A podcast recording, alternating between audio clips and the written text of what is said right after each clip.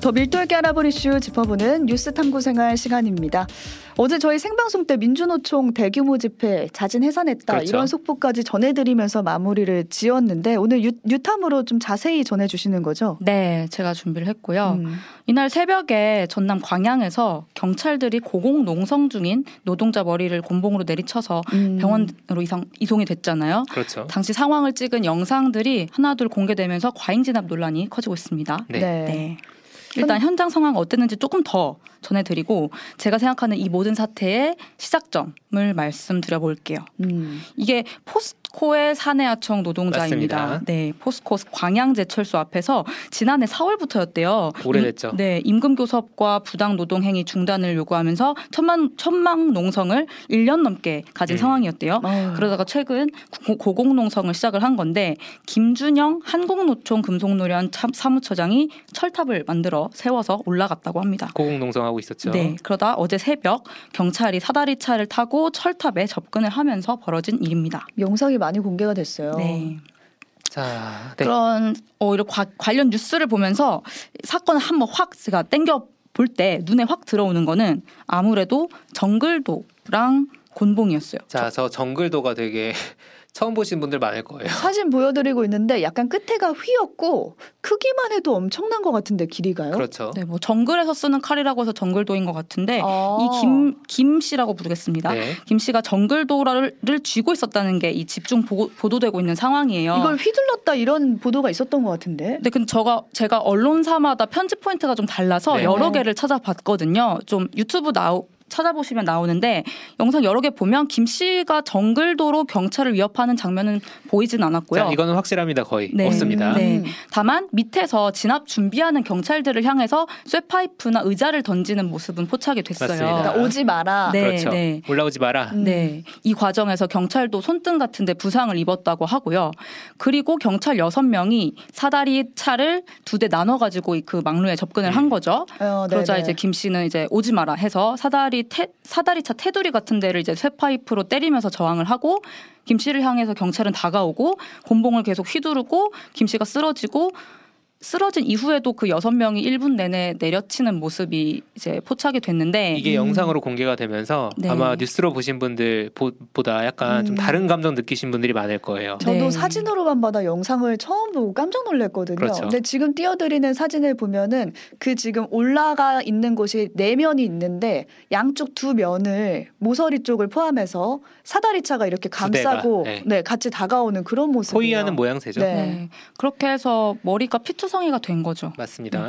경찰 입장은 정글도나 쇠 파이프를 휘둘렀기 때문에 경찰봉으로 제압한 거다라고 그렇죠. 설명을 했고 한국노총에서는 정글도는 현수막 제거 용도였고 쇠 파이프도 사람한테 휘두르진 않았다. 그렇죠. 그리고 경찰이 경- 정글도를 빌미로 폭력 진압을 정당화하고 있다 이렇게 반박하고 있습니다. 자, 여기서 경찰 입장과 항노총 입장이 모두 맞다는 전제하에 살펴보면 됩니다. 음. 둘다 맞는 말이다. 음, 네. 그런 전제 하에 그래서 결국 진압의 수준이 적절했느냐가 포인트거든요. 네. 네. 뭐 맥락이 많을 수 있을 거예요. 뭐 방어를 위한 휘두름이었냐, 음. 공격을 위한 휘두름이었냐, 어떤 강도였냐, 어디를 가격했냐. 근데 무엇보다 중요한 건 그 도구들이 정글도와 곤봉이 네. 누구의 도구였냐가 중요하지 않을까 싶어요. 음. 누구의 정글도 누구의 곤봉이었냐. 음.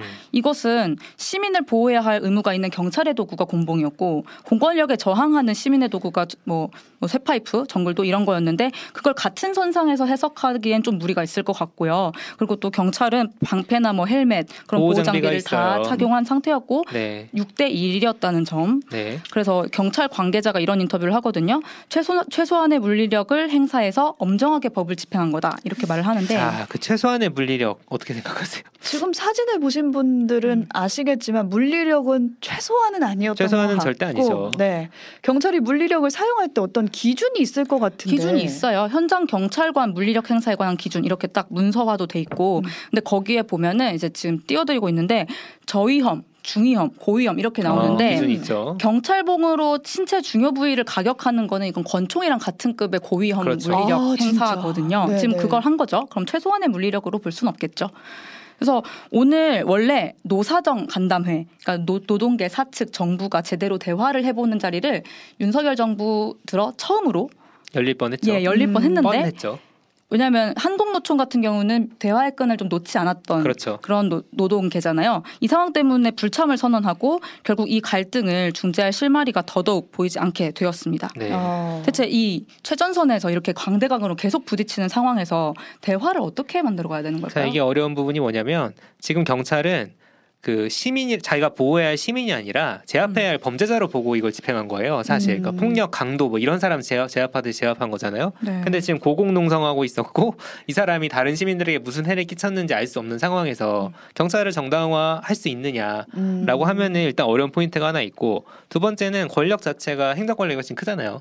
개인은 개인이니까 음. 그러면 사실 권력자가 손을 내밀어야 되는 거죠. 그러니까 네. 저는 이게 대화나 협상 책에서 보면은 항상 누구에게나 출구를 출구. 마련해 줘야 된다. 네. 그래야지 협상 결과가 나온다. 필요하죠. 네. 이런 얘기를 하거든요. 근데 그런 조율이 지금 400일 가까이 농성을 하는 동안 노사 간에 없었어요. 잘 안 되고 있는 상황이었잖아요. 음. 그럼 노사가 할 수 없다면 그러라고 정치권이 있는 거잖아요. 국회가 그렇죠. 있고 근데 지금 노사보다 노정 갈등이 훨씬 더 훨씬 심각한 큽니다. 상황입니다. 사가. 싹 빠져 있어요. 지금 포스코 네. 어디 갔냐고요. 그런 의미에서 이 사건을 이제 좀더 어, 멀리서 조망하는 관점으로 바라본다면 제가 주목하고 싶은 곳은 용산입니다.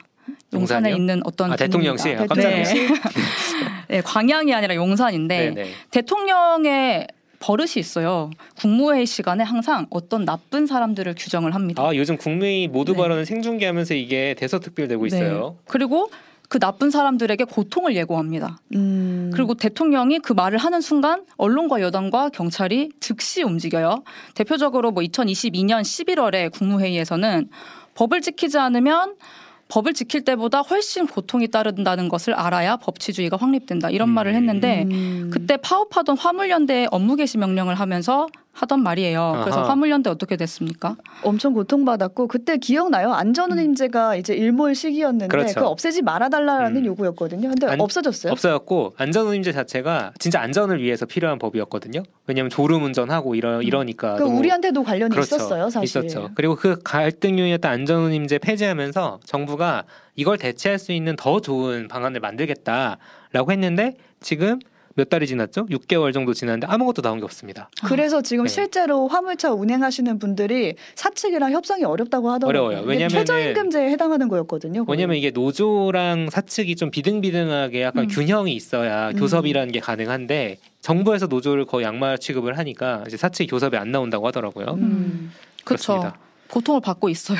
네. 2023년 2월로 가보겠습니다. 그때 국무회의에서는 건폭이라는 신조어가 나와요. 어. 네, 뉴스 보는 분들은 다 아실 이제는 아실 만한 단어죠. 건설 현장에서의 노조의 불법 행위를 건폭으로, 그러니까 음. 폭력배랑 동급으로 만드는 신조어를 쓰면서 건폭을 방치하면 국가가 아니다라고 말을 하는데 이때 민원련 이제 언론 관련 다- 시민 단체죠 모니터링을 하는데 21에서 21일에서 23일 동안 3일 동안 건폭 관련해서 435건의 기사가 나옵니다. 그리고 경찰은 바로 전국적인 단속에 들어가고 건설 노조 소속 노동자 다수가 구속 기소가 되고요. 음. 그래서 고 양회동 씨가 약 5월 두달 1일에. 뒤죠 노동절에 분신 자살을 하게 된 계기가 되었습니다. 그렇습니다. 동료들이 다 구속되고 하니. 네, 네. 본인도 노조 활동을 하면서 건설사를 협박했다는 혐의로 조사를 받았고 그게 억울해서 음. 이제 돌아가신 건데 한마디로 건폭으로 몰려서 주- 그렇게 돌아가신 된 거죠. 거죠. 근데 이게 이 사태 기억하시면은 그러니까 그럼 실제로 나쁜 일 하는 사람들은 나쁜 거 아니야라는 음. 얘기하신 분들이 있는데 있을 수 있죠. 근데 사실 이 당시에 뭐가 나왔냐면 건설사들이 그러니까 현장 소장들이었죠. 현장 소장들이 아니야 노조가 잘못한 게 아니라 오히려 처벌을 처벌을 하지 말아달라는 불원서를 냈었어요. 네, 처벌을 하지 말아달라, 바- 말아달라는 그렇죠. 처벌 불원서. 불원선을 네. 냈었습니다. 그래서 이게 건폭으로 몰아갈 어, 행동인가에 대해서는 이제 얘기를 더 해봐야 되는 상황이고 음. 그래서 이 죽음으로 인해 서 5월 중순이죠. 16일에서 17일에 민주노총에서 노숙 집회를 여는데 그렇죠. 그것에 대해서 또 23일에 대통령은 국무회의에서 또 이렇게 말을 합니다. 어떤 말이요? 경찰과 관계 공무원들은 불법 행위에 대해 엄정한 법 집행을 해줄 것을 당부한다 등등등 이렇게 말을 하면서 또 이제 나쁜 사람들을 규정을 한 거죠. 그 다음 날 여당이 바로 움직입니다. 야간 집회 금지하도록 법 개정하겠다. 맞아요. 자, 이것은 위헌적인 발상입니다. 제가 집회를 금지하는 그러니까 거. 집회 자체에 대해서 찬반은 있을 수 있는데 네. 집회를 금지 포괄적으로 금지하는 법을 음. 만드는 건 위헌이에요. 그리고 다음 날 다음 날 바로 벌어진 게 뭐냐면 25일이었어요.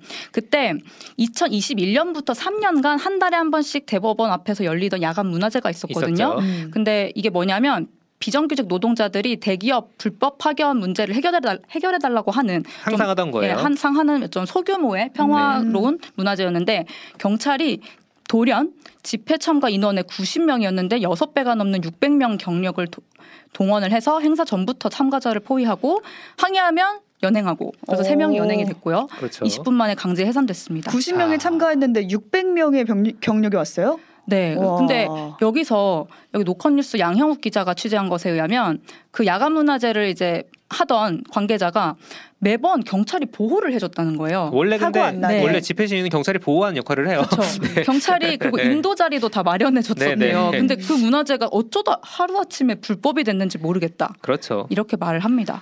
앞서 자, 언급해서 어, 아, 음. 앞, 앞서 언급했던 노숙 집회 있잖아요. 네. 그때도 알고 보니 하루 전날만 해도 경찰 내부에서는 일선에다가 안정 안정적인 어, 상황 상황 관리 이런 음. 거 해라라고 그러니까 쉽게 말해서 했는데 이제 그 집회에서 큰일 안 나게 잘 관리를 해라라는 거죠. 네 근데 바로 이제 태도가 돌변을 한 거죠. 이 사안을 보면 정말 비극적인 사건들이 많이 떠오르는 것 같아요.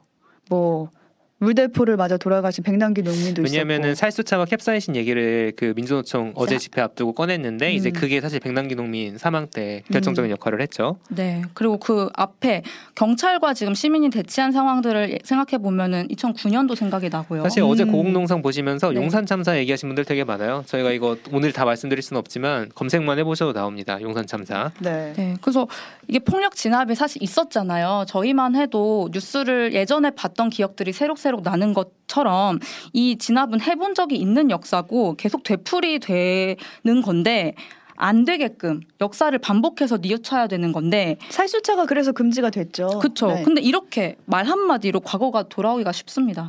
음. 그래서 어, 물론 뭐 일각에서는 뭐 노동자 파업에 파업이 좀 폭력적이지 않았냐 지적하는 사람들이 있는데 세상에 절대적인 선, 절대적인 악이 있지는 않고 또 현장에서 뭐, 뭐 우리가 못 봤던 맥락들이 또 있겠지만 저는 여기서 좀 어떤 하동강 교수님이라는 음. 노동 네. 전문가 네. 표현을 좀 빌려오고 싶은데요. 네. 그 그에 앞서서 훨씬 더 폭력적인 탄압이 있었고 노동자의 강목보다 용역 경비들의 식칼이 먼저 있었다라고 말을 하시거든요. 근데 저는 여기에 덧대서 날카로운 대통령의 말도 있었다고 음. 얘기를 좀 하고 싶네요. 그것도 그렇고 지금 너무 강대강으로 가고 있는 게 어제 민주노총 집회 앞두고는 경찰에 특진 포상을 걸었어요. 맞아요. 음. 이런 식이면 사실 가서 싸우란 얘기거든요. 그러니까 갈등을 사실 조정을 해야 되는데 그렇죠. 경찰이 우리의 적은 아니잖아요. 그렇죠. 노조도 적은 아니고. 당연히, 예. 네. 갈등을 뭔가 중재와 화합의 리더십을 대통령이 좀 보여줬으면 좋겠다라는 바람 가지면서 네. 오늘 여기서 인사 나눌게요. 신혜림 PD, 조석영 PD 고생하셨습니다. 감사합니다. 감사합니다.